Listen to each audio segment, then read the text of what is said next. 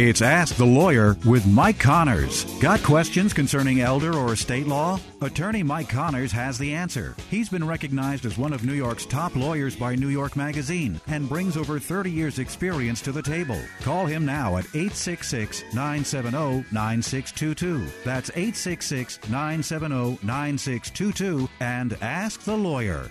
Here's Mike Connors. We are gathered here on hallowed ground, horses heads bowed down. We're gathered here on hallowed ground to sing this old way. Welcome to Ask the Lawyer with me, Mike Connors, accompanied by my wife, Beth. Hello, everybody. Happy summer. Okay, so as those of you know about the show, the show's in two parts. The first part, we talk about estate planning and elder law, and the idea behind estate planning is to pass assets from one generation to the next, paying the least amount in taxes we need to pay legally, avoiding going through court, that's avoiding probate, and as far as elder law is concerned, trying to save assets from nursing home bills.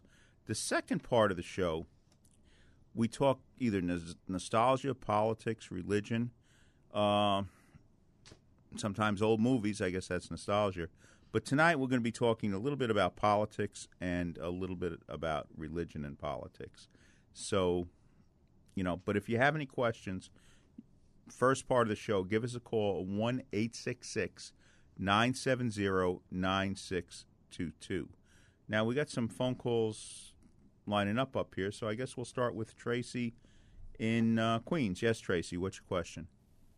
Hi there. I was just calling because my mom has bank accounts with named beneficiaries, but I wasn't too sure if she still needed a will. Yeah, it's always a good idea to have a will because you know you could have all your bank accounts joint and trust for, and that's fine, and, and those assets won't go through probate. But at the same time, there might be something that's left over, and I, and it always seems like there's something left over. Let's say you have a car, you know, you're not going to put a car with a beneficiary. Uh, let's say, for the sake of argument, you have a checking account, and nobody's name is on it. You got furniture in your apartment, let alone if you have a house, then you should do a trust. But there's always something that can pop up. And, you know, you can go from like the absurd, which occasionally happens, like winning the lottery, but somebody dies in a car accident who gets the money from the lawsuit from the car accident. And that happens more than you might think because people, as they get older, are more likely to get in accidents than when they're younger. So you, always should have a will. It's a backup plan. You should always have your accounts with the beneficiaries you want, or if you own real estate, to do a trust. But everybody should have a will as a backup. And we'll talk more about that, you know, another part of the show. Uh, Carmela in Brooklyn. Yes, Carmela. Yes, I have a um, a will, um, and I, and it is it is a trust clause for for um, my sister when I die and the and the uh, the property is sold, and she gets a portion of it, and uh, her her. Um, excuse me, uh, two of our children are the trustees.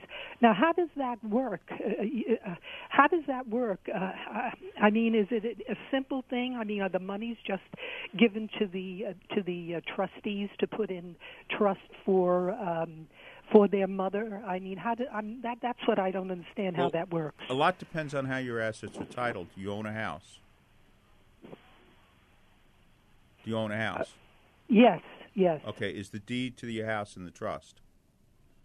no, Okay. no. It's in only it's in my only in my name. Okay, so that if something happened to you when you passed away, whoever is the executor of your will would have to probate the will and go to court, and then after the court approves the will, then the people who are named as trustees would also get appointed as trustees, you know, for the trust. So it wouldn't be automatic; it would have to go through court. Um, but assuming nobody contests the will, your sister will eventually get the money in trust handled by your children, and I assume you have what ifs in there. All right, so it's not a complicated thing. Do you know what I mean? They don't It- need. Yeah, it very well could be. If you have medical bills, you have nursing home bills, your estate could be lost in the court proceeding. Um, if somebody contests your will, if there's something wrong with the execution of your will, um, you know, it's not properly witnessed, or the staples are taken out, or things like that, it could take years to go through probate. Oh, You know, you may I, I want don't. you may want to avoid this to avoid probate. You may want to do a trust. Now, I know a lot of times. I assume you don't have children, since you're ta talking about your sister and nephews and nieces. Yeah, no, that that's right. Okay, that's so- right. And I know a lot of people don't want to go through the expense of a trust, Exactly. you know, without children, so that's up to you. But it will go through probate. It could be costly and time consuming, uh, depending on the circumstances. So, you know, how old is your sister relative to your age? Um, she's uh, she's a little younger than I am. Okay, so she may have to wait a year or two before the money's available for her. I see. Well, the, the, well, it was put in trust because she collects certain, um, No, you know, I- government I, I understand why people would put it in the will and trust to protect against government benefits. God Right. forbid your sister goes to a nursing home. We don't want your money to go to your sister's nursing home bill. No, You know, and no. also if she passes away, you choose the beneficiaries, not her. yes, it's in it's in the um, it's in the uh, you know in, in part in the will. All right, so you may want the will's going to go through probate if, let's say, the house is in your name alone, and when you pass away, the house is in your name alone. It will go through probate. It will go through court. Hopefully, you don't have any medical bills, but if you do, it's going to be a No, problem. so far, no. But it's when you die, not now. Yes, yes. You know, some the cost of a nursing home right now in New York is about fifteen thousand dollars a month. I I know it's it's outrageous, Yeah. but there's no problem for the trustees. I mean, when I die and the money, it's not a. it- It's just a matter of going to the through probate, et cetera. Probate could be a problem that could take years. Mm. Ah, all right. Thank you very much. All right, much. good luck. Okay, take care. All right, so George, Rego Park. Yes, George. Hey, hey, uh, how you doing, Attorney Connors? How you doing? Okay. Uh, yeah, quick question. So, uh, so th- here's the thing. So, uh, my grandma, she wants to give the house to my mom. You know, Yeah. she doesn't want to deal with uh, my aunts. And like, I hear you talking like the last caller about the about the trust and stuff. Right. But why can't you just do it to my mom? Like, you know, the deed. Why can't she just put it in my mom's name? What's this? What's the need for the trust? I, I, Okay. I just don't think it's needed. All right. Do you know how much your grandmother paid for the house, and how much it's worth? I don't know, like probably like thirty thousand dollars. I mean, it was back in like the '60s. Okay. Does your mother live in the house? Uh, my mom, yeah, she's living there. We, it's a two family. Okay. All right, but in any event, let's just say, for the sake of argument, your grandmother paid thirty thousand for the house, and it's worth, if it's in Rego Park, it's probably worth a million at a minimum. So if mom inherits or is given the house, she has to pay a capital gains tax when she sells it on the difference between thirty thousand and a million, which is nine hundred seventy thousand dollars. Now, if she lives in the house Oh, for wow. two years, she gets two fifty off that, but that's still between 300, 200 to three hundred thousand dollars in taxes. So that's why you do the trust. Plus, not only that, something Uh-huh. happens to your mom, maybe you're going to inherit the house and throw your grandma out on the street, which occasionally happens, not very often, and I'm sure. oh that- man, I'm yeah, sure you're not that type of be- that'd be person. Pretty. No, no, no, no. I'm a good guy. I'm But maybe your guy. brother would. Oh, that's true. Easy. You don't even want me to get started on that guy. Yeah, I know. So that's why we we don't want to do we want to do a trust so we can take care of the what ifs and then your mother gets the house tax free. And if she leaves in the house, it's going to be protected from medical bills, nursing home bills immediately. Oh, wow, that's, that's, that's, cool. That's cool stuff right there. It is. Any other questions, George? All right. No, no. Thank you as always, Attorney Connors. All right, thank you for your calls. Okay, so Beth, we have some emails, right? Yes, we do. All right, the first one is Hi, I'm trustee for my mom. I know that this means I have access to the funds in the trust bank account. My mom always said she wanted to help me buy a house, so I used $75,000 from the trust as a down payment towards my new house. My brother, who is not a trustee, is very upset that I used the trust money.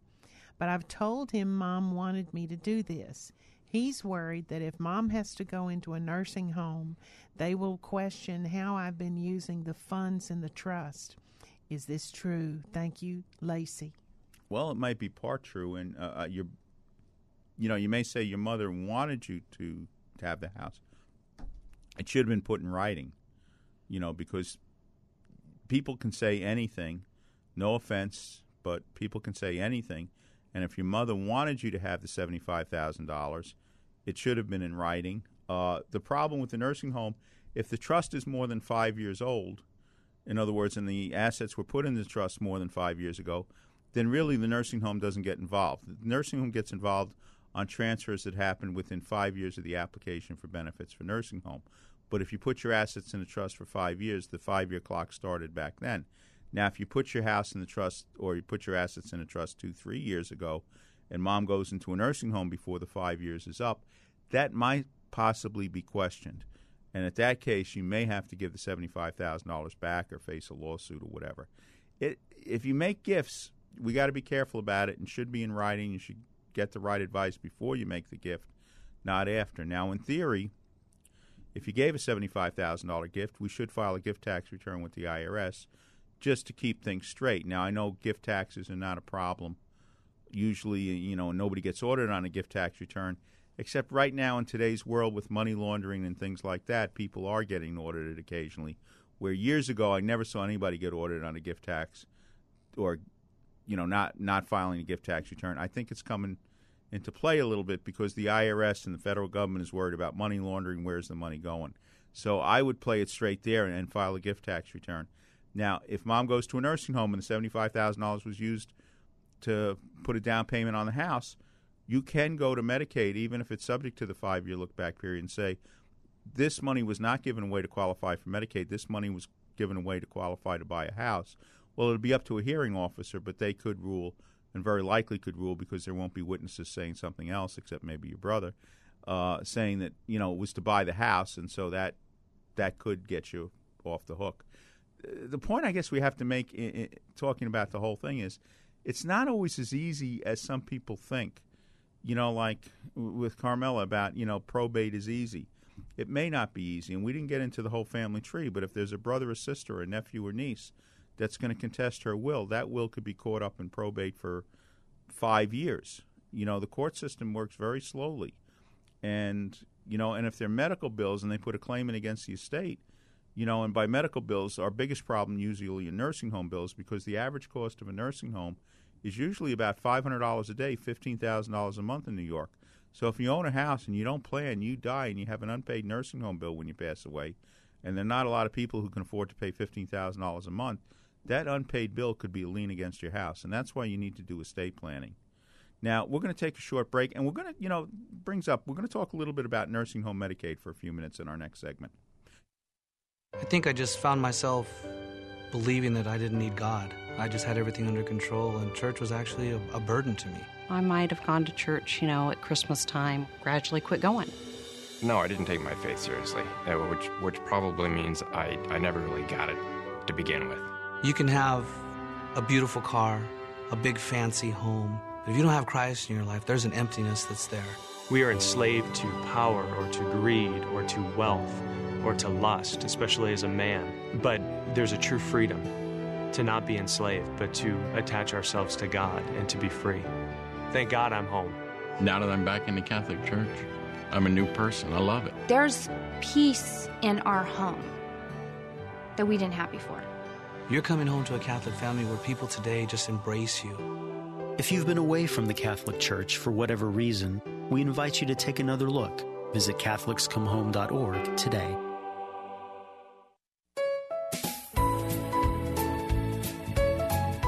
For our Ask the Lawyer friends and listeners, you can attend any of Connors and Sullivan's free seminars on elder law, Medicaid, wills and estate planning, and more. Yes, it's all free and all close to you. So come to Connors and Sullivan's free seminars on Tuesday, August 21st at Vesuvio Restaurant, 7305 3rd Avenue in Bay Ridge, Brooklyn at 11 a.m., 3 p.m., and 7 p.m. Then in Sheepshead Bay, Brooklyn on Wednesday, August 22nd at Buckley's, 2926 Avenue S at 11 a.m., 3 p.m., and 7 p.m. And finally at the Grand Prospect Hall, 263 Prospect Avenue, Park Slope, Brooklyn on Thursday, August 23rd at 3 p.m. and 7 p.m. Can't go to any Connors and Sullivan's free seminars? Then call Connors and Sullivan at 718 238 6500 for your own free office appointment. Make an educated decision on your estate and family legal solutions today. Just call Connors and Sullivan at 718 238 6500. That's Connors and Sullivan, 718 238 6500, or go to connorsandsullivan.com. Find out what you're entitled to.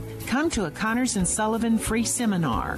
For more information, call 718 238 6500 or go to connorsandsullivan.com. Connors and Sullivan Plan now for later.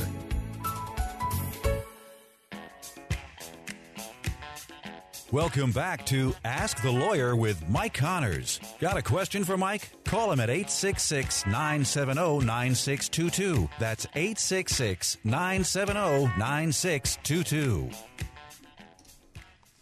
Okay. Welcome back to Ask the Lawyer with me, Mike Connors.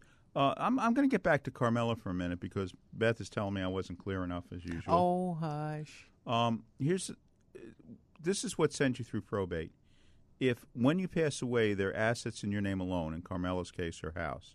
If the deed to the house is in her name alone, then in order to transfer the house to her beneficiaries, including the trust for her sister, you have to go to court. And part of the court proceeding in New York, everybody who's your next of kin by law, is determined by the state, not by you. Everybody who's your next of kin by law gets receives a copy of your will and is entitled to file objections to contest the will. That's the law in New York State. If they're missing relatives, sometimes that's even worse because then the court appoints attorneys to protect the interest of the missing lawyers, and that can take a very long time in some cases. So if somebody passes away, get the deed to their houses in their name alone. It goes through court. Every single relative who's next of kin by law, not how you feel who your next of kin is, what the state feels your next of kin is, which in, in Carmela's case would be her brothers and sisters, nephews and nieces, even if it's a nephew or niece she hasn't seen in in years. Um, they have to be notified. If they don't consent to the will, it could be a problem. And you know, on top of that, if they're medical bills, you know, nursing home bills, which is the biggest problem usually come up with. Um, the average cost of a nursing home right now in New York is fifteen thousand dollars a month. If you go to a nursing home, you can't afford to pay that fifteen thousand dollar a month bill. You run out of money. Medicaid in New York will pay that bill for you, but when you pass away, if that house, let's say, is in your name alone, Medicaid puts a lien on your house. And at $15,000 a month, you could lose an awful lot of equity into the house. I know part of the confusion is um, if you have a trust that's in your will, that's a testamentary trust, right? Right, that does not avoid probate. Right. I think that's because sometimes when you think you've got, well, I have a trust, well, it doesn't do that. If it's a trust outside of your will, it does something completely different from a trust within your will. Yeah, and you know, I was going to talk a little bit more, but I'm, i will still talk about it briefly. I was going to talk about what happens if you go to a nursing home. Now, there's there two types of Medicaid in New York. There's community home care Medicaid one, and there's nursing home Medicaid. Community home care Medicaid, there's no look back period. So literally, if you're over 65 or disabled, you can put all your assets in a trust today or give it away and apply for home care community Medicaid the next month. Nursing home Medicaid, we have a five year look back period. So if somebody has a stroke, they're going to a nursing home. Well, are we dead? You know, is there anything we can do? And there's always something we can do. Number one, we look to see if they're exempt transfers. Transfers to a spouse are exempt in New York under the five year look back period for Medicaid. So if husband has a stroke, husband transfers all his assets to his wife's name. Wife signs spouse refusal, husband will get Medicaid. Now, at the same time, in this question, the wife better act pretty quickly to protect her assets because the state may bring a lawsuit against her for support. Number two, if you have a disabled child. And what's a disabled child? If your parent is alive, you are a child. So if we have a 90 year old mother and a 60 year old daughter, and the 60 year old daughter, let's have some medical problems, we get a letter from her doctor saying she's disabled, we can transfer the assets and trust for her and save it from mom's nursing home bill. If you collect Social Security, disability, SSI, it's a slam dunk. You're disabled. Um, if you're under 21, you're disabled. So we had a 50 year old man a few years back. He was in a car accident, had to go to a nursing home, but he had a 20 year old daughter. Where we put the assets in trust for his 20 year old daughter and save, you know, his nursing home bill. If you have a brother or sister living in the same house with you, co-op, condo, house, that doesn't matter, for one or more years. If we put that house, co- co-op, condo in a trust, and you've got a sibling, brother or sister, living in the house for more than one year, that house can be protected from medical bills, nursing home uh, bills immediately. So if someone's going to a nursing home, that's one option. If you have a son or daughter, a child, who's living in the same house with the parent for two or more years and technically has provided care to the parent, but that's very liberally construed. If we put the house in trust with a son or daughter living in the same house for more than two years, we protect that from nursing home bills. So what happens, let's say, if we don't have any of the exempt transfers? You don't have a brother or sister living in your house. You don't have a son or daughter living in your house. You don't have a disabled child. You don't have a spouse. Your spouse is gone. What do you do? Well, we're still allowed to make some gifts under the Medicaid rules. And I'm going to simplify this slightly. But one, you can spend your money however you want. And a lot of people get a little confused about that. They check gifts, but you can spend your money however you want. You can buy an expensive car and give it to your son or daughter. You can prepay your funeral. You can prepay your son's funeral, your daughter's funeral. You can um, pay tuition bills of, let's say, your grandchildren. You can put money, especially if you have money in a house. We can put money into your house and, and improve your house, pay your real estate taxes, and do th- things like that. Hopefully, the house is in a trust. We can spend a lot of money. Then, after we spend all the money that we can possibly spend, then we, there's a formula how much we can give away. And usually it comes to about a good 40% of your estate. So basically, you give away 40% of your estate. The remaining 60% is used to pay medical bills, nursing home bills. Uh, but in that case, between spending the money and the 40%, you're allowed to keep $15,000. Remember, you can prepay the funeral, you can buy a good car. Most of the time, we can say 60, 70% of the estate, as long as we can act. And what stops us from acting? If the person who's going to a nursing home is incompetent and we don't have a good power of attorney. And by the way, when I'm talking about a good power of attorney, I'm not talking about a power of attorney that you get from, uh, you know, banker or from online. Those of attorneys, they allow you to pay bills, they allow you to do certain things, but they do not allow you to do everything we need to do for some of the sophisticated transactions to apply for Medicaid. And I mean, it's not rocket science, it's not brain surgery, I know that. But at the same time, it's more complicated than some people think it is. You know, some people think, like uh, George there says, well, just give the house to my mom. Well, that could hurt you on capital gains taxes. And, you know, I know sometimes somebody in a nursing home may try to give you the right advice and say, you know, well, do this with, with the house or something like that. But they're not taking into account the other children's inheritance, the tax consequences. And, and, and sometimes I've seen people – yeah, they save a thirty thousand dollar nursing home bill, but they end up paying one hundred and fifty thousand dollars in capital gains taxes they didn't need to pay. When you good, when you put a plan together, we want to put the whole plan together. We want to save on taxes. We want to avoid probate. It's important to avoid probate, and we want to save on capital gains taxes, income taxes, estate taxes. We want to put a whole package together, and we want to make it easy for your family.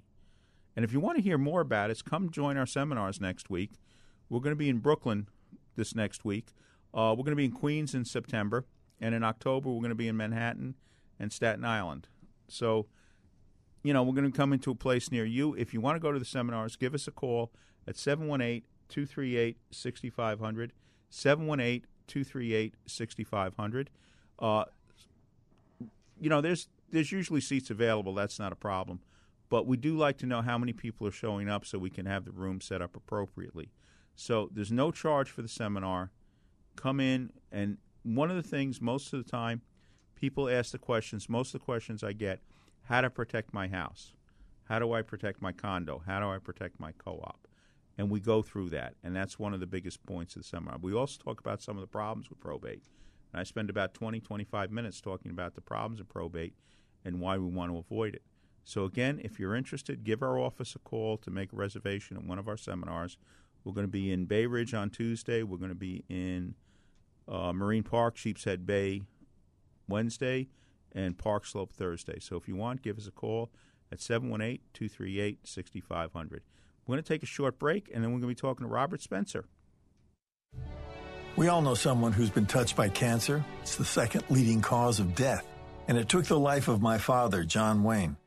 But even in his final days, he was thinking about helping others and publicly campaigning to raise awareness about cancer. His courage and grit inspired our family to do everything we could to fight the big C, as my dad called it. So we did something about it and founded the John Wayne Cancer Institute 35 years ago to advance life saving research.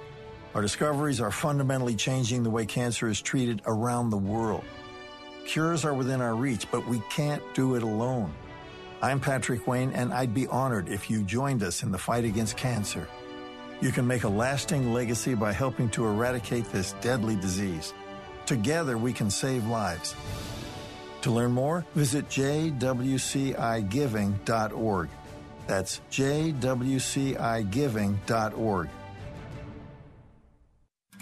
If you're a homeowner age 62 or older and are finding it hard to pay off debt, Or how about enjoying your retirement years with less stress? A government insured reverse mortgage may be the answer or might be the perfect solution for you and your family.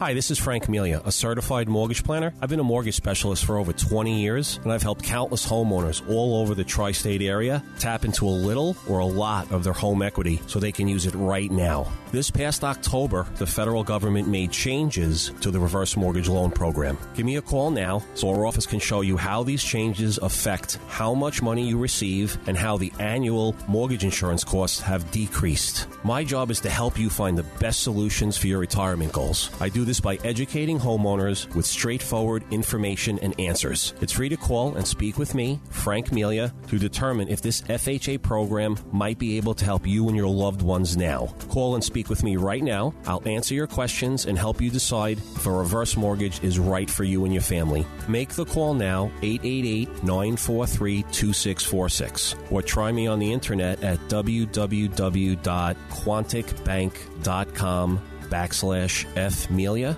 Once again, call 888 943 2646 and you could be on your way to a stress free retirement. Frank Melia, NMLS number 62591. All loans provided by Quontic Bank, NMLS number 403503. Welcome back to Ask the Lawyer with Mike Connors. Welcome to the Connors Corner segment of Ask the Lawyer. With me right now is Robert Spencer, former guest on our show, who has a new book about Islam and the history of jihad. How are you doing today, sir? I'm just great. How are you? We know what the book is about, but what is it really about? Well, the book is called The History of Jihad, and it really is just that 1,400 years of, uh, uh, it's a narrative chronological account of 1,400 years of jihad activity, stretching from Spain all across North Africa to Middle East to Persia to India. This is the first time that the horrible story of the jihad against India has been told in the West. And of course, also bringing it all up to the present day to 9 11 and the ISIS. And so uh, this is the first comprehensive narrative treatment of this phenomenon that is so important for our foreign and domestic policies today, and yet so few people are aware of the history of it. You know, sometimes when I hear you interviewed by other hosts or whatever, I think they're trying to downplay what you're trying to get across in your book. Well, that does happen, absolutely. There are a lot of people who are very wedded to the idea that there is this great moderate Muslim majority that is going to save the day.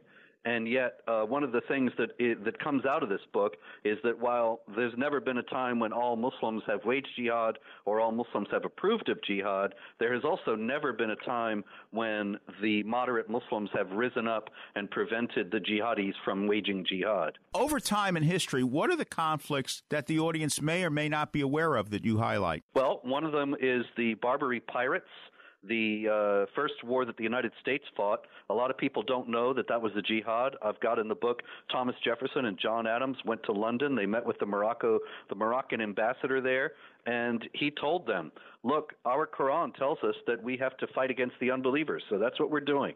And they wrote that in a letter to Congress. Most of the time, when the history of the Barbary pirates is told, that kind of thing is left out. Uh, also, the fact that the motivating ideology behind 9 11 is exactly the same as the motivating ideology behind so many conflicts throughout history, including the Muslim con- conquest of Spain, the conquest of Constantinople in 1453. It's all the same jihad, as they show in the book. Okay, so when you talk about Spain. You know, I think a lot of people don't realize that Spain was not always a Christian country because of the invasions. Yes. That's true. Well, Spain was a Christian country uh, up until the year 711 when the Muslims started to invade.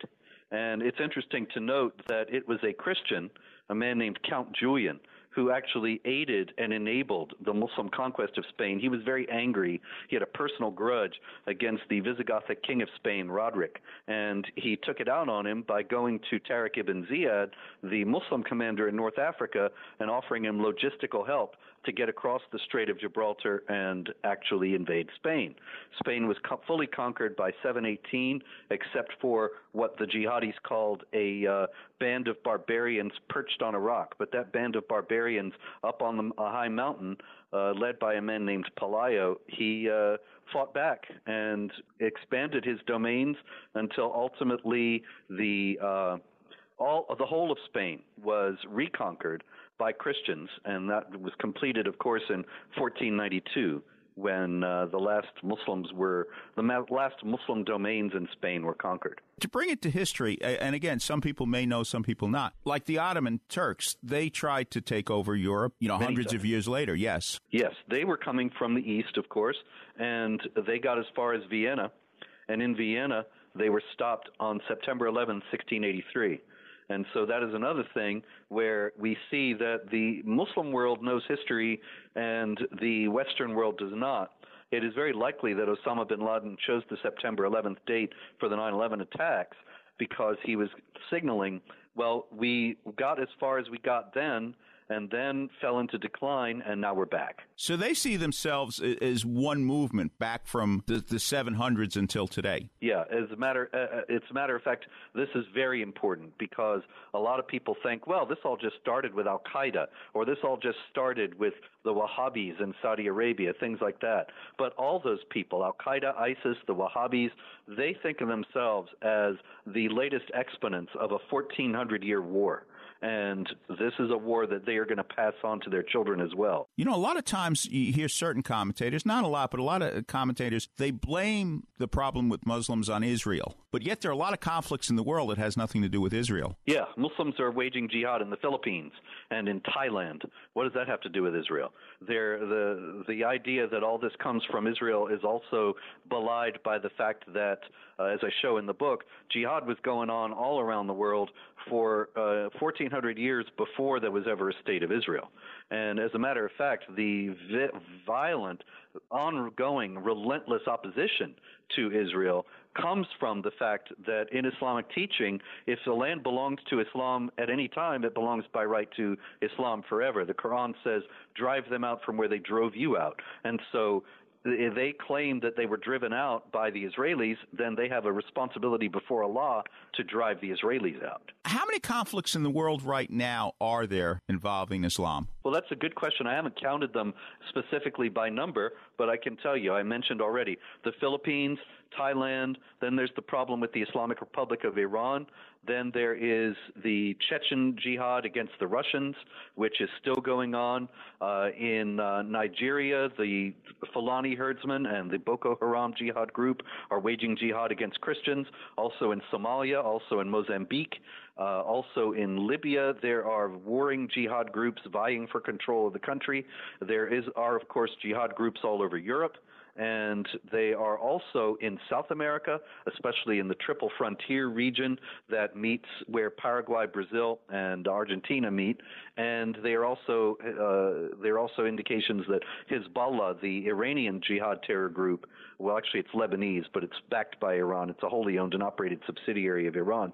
They are operating in Venezuela as well as in northern Mexico. Is there much of a distinction between, let's say, the Shia and, and the Sunni on uh, on this issue? No, they don't disagree on this issue. They hate each other, but they're happy to work together against the infidel. And that's what we see with Iran. Iran is Shiite, but they fund Hamas, which is Sunni, and also the Iranian foreign minister. I actually have in the book that Iran was involved in the plotting of the 9 11 attacks, which most people don't know. And uh, the Iranians, after the book was finished, they confirmed this and admitted that they were behind 9 11. And so that was working with the Sunnis of Al Qaeda.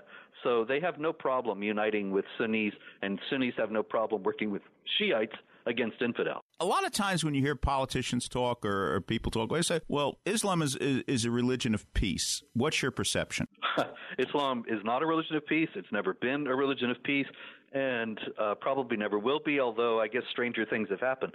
Uh, as I show in the book, wherever Muslims have gone and have lived with non-Muslims, there has been conflict between the two everywhere in history for 1400 years. Well, there's no reason why we should think that it'll be different here, uh, because the same Islam is being preached in the mosques in the United States. They have the same Quran, the same Muhammad, the same teachings of the of Islamic law. And so uh, the idea that Islam is a religion of peace is actually a tactical statement that is meant to keep make uh, Americans and other non-Muslims ignorant and complacent so that they can be more easily manipulated and they're not having their guard up about the jihad. What's your lesson to the, the West and more importantly, the leaders of the West? That we need to recognize that this is an aspect of history and that it has not been reformed or rejected, that therefore there are still Muslims, not all the Muslims, of course, but some Muslims who will be carrying this forward. And we need to adjust our foreign and domestic policies accordingly. I think that internationally we need a massive counter jihad alliance and end, an end to the sham alliances that we have with many jihad exporting states, notably Pakistan, but also Saudi Arabia and others, and, and Turkey.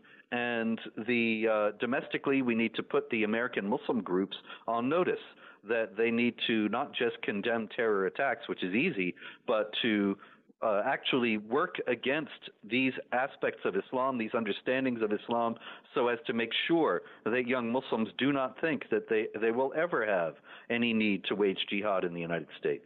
I'm very pessimistic that these things will happen. What do you think? Yeah, I don't think they're going to happen. Uh, and that's because most people are dogmatically attached to the idea that Islam is a religion of peace and that it's racist and bigoted and Islamophobic to believe otherwise. And so I don't think that we're going to uh, see some massive change. However, at the same time, what I write in the book is accurate and what I'm saying is true. And so it's going to happen. It's going to come.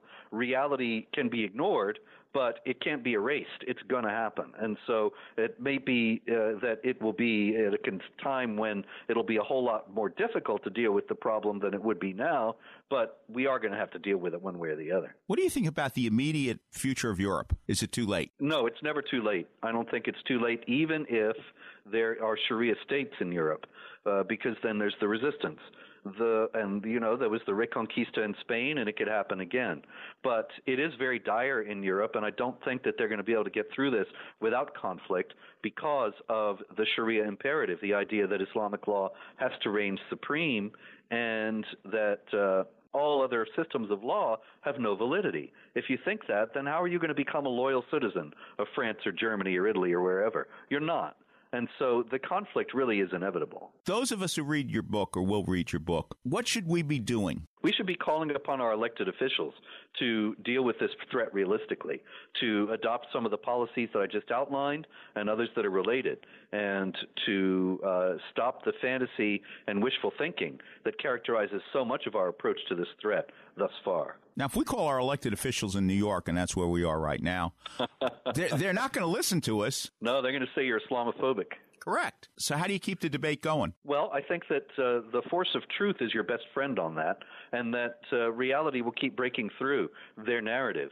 And so, you have to be attentive to that and keep on making it uh, as ma- a matter of as much public knowledge as you possibly can to. Uh, uh, impress upon people that you were right and Mayor de Blasio or whoever was wrong, that this is happening and consequently, uh, it's it's foolhardy in the extreme to ignore it or deny it. The name of the author, Robert Spencer. The name of the book, The History of Jihad: From Muhammad to ISIS. Thank you very much for being on Connor's Corner. Pleasure. Thank you.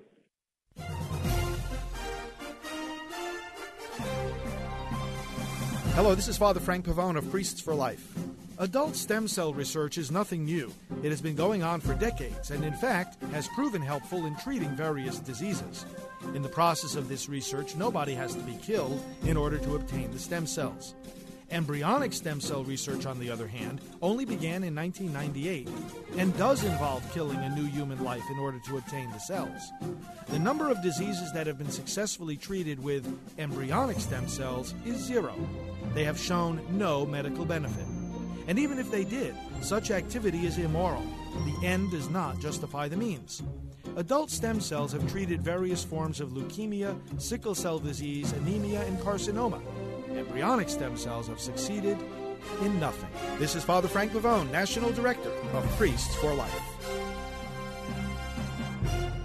Whether you need help with drafting a will or trust, power of attorney, healthcare proxy, living will, or protecting your assets from nursing home costs, Connors and Sullivan's goal is always the protection of your rights and interests. The professionals at Connors and Sullivan have been helping people like you plan their estates and protect their families for over 30 years. I'm Mike Connors. Come to our office for a free initial consultation. Talk with me or one of our experienced attorneys to see how we can help you protect your family, your assets, and your legacy. There is no one strategy that fits everyone, but the biggest mistake when it comes to estate planning is no planning at all. Call Connors and Sullivan, attorneys at law, today to schedule a free initial consultation with an attorney at any of their convenient locations in Brooklyn, Midtown Manhattan, Queens, and Staten Island. 718 238 6500. That's 718 238 6500 or visit their website, connorsandsullivan.com.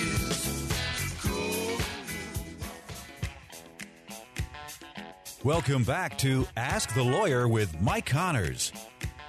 Welcome to the Connors Corner segment of Ask the Lawyer. This year is an election year. Of course, most years are election years, but we have some very important elections in New York, including the election from Attorney General. And we're very proud to have the Republican conservative candidate, Keith Wofford. Welcome to Connors Corner, Keith. Hey, good afternoon. A lot of issues coming up. Now, I saw something where you're talking about Uber. So, what's that about? So, the, the Uber problem is one that you know really goes back to the history of medallion taxis and how they've related to communities of color and, frankly, people in underserved geographical areas under the medallion taxi system.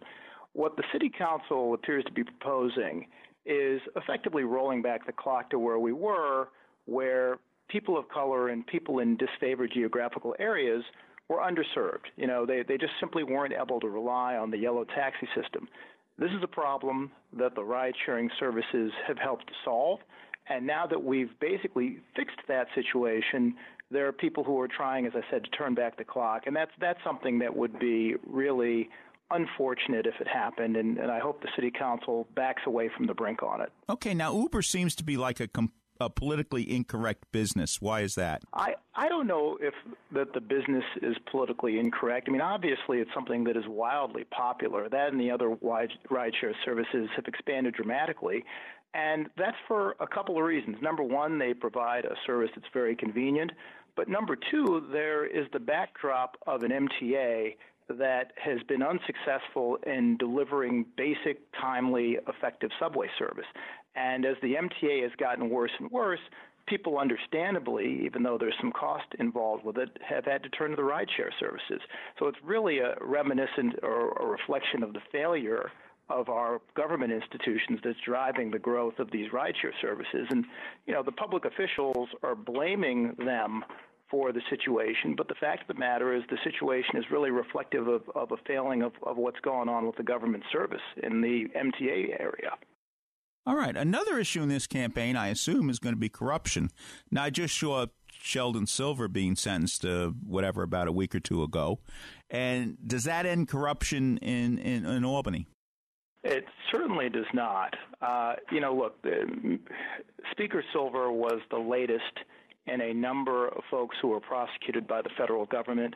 But the reality is that we have a culture of corruption, and we've just got to start at the state level protecting the taxpayers by fighting it, both in terms of trials of officials who have crossed the line, but also equally importantly in making sure we have an attorney general who's looking at the contracts that are being done, who's looking at how the bidding process occurs. Because if we don't have that, you know, we, we're not going to be able to start getting at the costs of this corruption. The contract that was rigged in the trials that were recently completed of Coyote, the Buffalo Billion trial were a contract for three quarters of a billion dollars. That's a huge amount of resources that could have been used more effectively. So it's really getting the cost of corruption under control is something that the next Attorney General needs to be doing. We just have to have someone who's going to look at the process and then also look at the results and make sure that the taxpayers' money is going for what it's supposed to be used for. Well, your predecessor, the before used to spend a lot of time and money suing different Trump organizations using as kind of like a personal vendetta machine. Is that going to change? Prior attorney generals, I mean, setting aside Trump, there has been too much politics out of the office. and not enough focus on benefits to the taxpayers. I mean, really, the office has been used as a stepping stone for folks to run for governor, and I think the unfortunate impact of that is there haven't been hasn't been a focus on the everyday issues that face New Yorkers and issues from which they have to be protected. I mean, look, I, I grew up upstate in Buffalo in a working class family, and just like everybody else, we paid taxes and relied on the government to do certain things.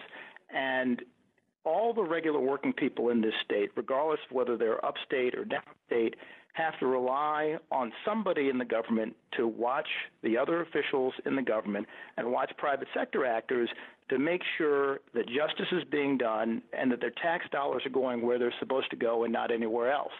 You know, it's that sensibility of protecting the taxpayers and keeping perspective on what's important in terms of the pocketbook issues that I think people are really looking for in the next attorney general, and that certainly would be my emphasis, rather than, for example, making political points or trying to run for higher office. Some of the people out there, and I'm sure most of the people out there, they don't really know who you are. Who are you? What's your background? I'm someone who today, or at least until I went on leave of absence, was working for clients trying to recover billions of dollars that they had lent to companies who took the money and basically disappeared with it or you know, weren't willing to pay it back. And so I've spent the last 20 years figuring out how to recover the billions of dollars that have been lent and figure out uh, what things went wrong that need to be righted. Certainly, New York State needs someone like that as an attorney general who has that private sector experience of going out there and recovering money, looking at complicated contracts, you know that's that's really the expertise that is required these days because we clearly have a problem. Uh, before I did that as a lawyer, you know, I grew up in Buffalo, as I said. My my dad worked at the Chevy plant in Buffalo, and we grew up in a working class neighborhood on the east side of Buffalo. Uh, this race for me is a chance to take everything that I've learned and make New York better for everyone by using the law properly rather than as a political tool, to use the law to enhance opportunity for all New Yorkers, not just people who happen to, you know, have the right connections or grew up in the right neighborhood. You know, the law can be something that can help us transform the state, and the Attorney General's office can be something that helps us move forward. I, I just ask voters to think about not just putting people in jail, but what would New York be if we used the dollars that we put into the government, nearly $200 billion if you count the MTA, if we looked at that money that we put into government and what we could do with it if we used it properly, this state has incredible potential and there's an incredible amount of opportunity here. And putting the state on the path back to that ideal is really what I want to do. And it's because of my background and because of the good things I've seen we can do when we do things the right way. Now, why are you running as a Republican conservative? The party is open to opportunity. The party has a philosophy that is in favor of freedom and of economic growth. And frankly, the party has more knowledge about the needs of our largest industry, the asset management and banking industries.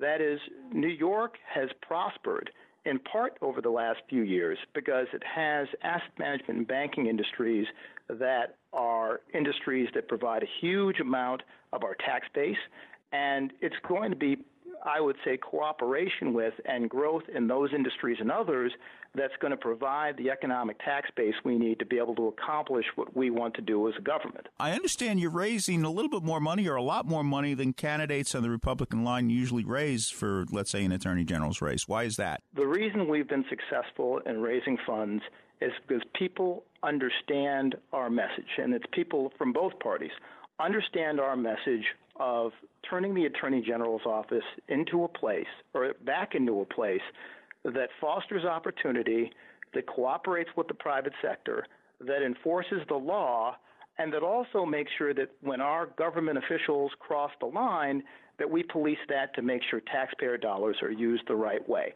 Everyone who's heard that vision has bought into it. They understand that that's an, a constructive way for the office to go. And because they've responded to that message is why the donations have appeared. Okay, where can somebody learn more about you? You have a website that people can check on your positions? We certainly do have a website. It's www keith.wofford4ag, that's the number four, the letters ag dot com. Okay, Keith Wofford, thank you for running for Attorney General. We wish you well. Thank you for your time. Appreciate it. Okay, remember this year's an election year, so you know, and elections do matter. And even sometimes when you think, you know, like what what difference does it make who the attorney general is? It could make a difference. It it might help clean things up. You know, like uh, you know, we've had an attorney general for one party now for about twenty years, I think, in New York. So maybe it's it's time for a change. Okay. Last weekend, Beth and I were in Gettysburg. We were at the Little Bighorn Association. I bet you thought it was going to be Civil War. No, Yeah, well, it was something different. We had a tour of the Battle of Hanover and the Battle of uh, Hunterstown, so that that was interesting. Um, Well, you know they were, it they were interesting. Mhm. Um, it was one of those well, what if this hadn't happened moments, which is sometimes annoying. But if Jeb Stuart's cavalry hadn't been held up in relatively small battles, then maybe there would have made a difference at the big the big battles at Gettysburg. What do you think?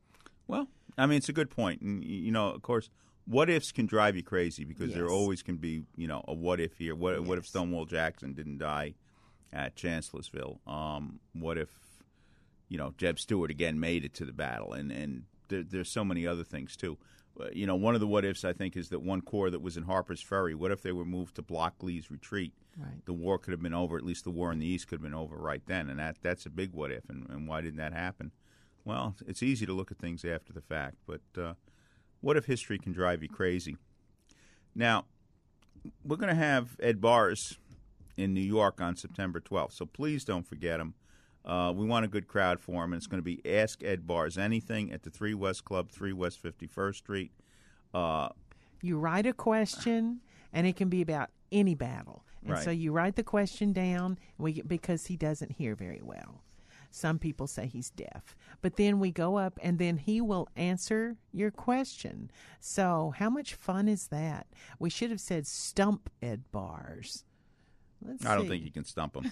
You can ask him. The phone numbers for information on that is 718 341 9811. 718 341 9811. So, Ed Bearss, September 12th, 3 West Club, 3 West 51st Street. Uh, program starts at 5.30 with cocktails, 6 o'clock dinner. You get a three course dinner. The cost is $60 for non members, $50 for members. And why not become a member? You know, Civil War Roundtable needs members. Guess what Mr. Connors is going to be working on? His scenes. Because Mr. Barnes is staying with us. I have to make him politically correct. David Kincaid's ushering us out of the studio. Bye bye. We are gathered, we are gathered here on hallowed ground. Voices raised, heads bowed down. We're gathered here on hallowed ground to sing this soul away.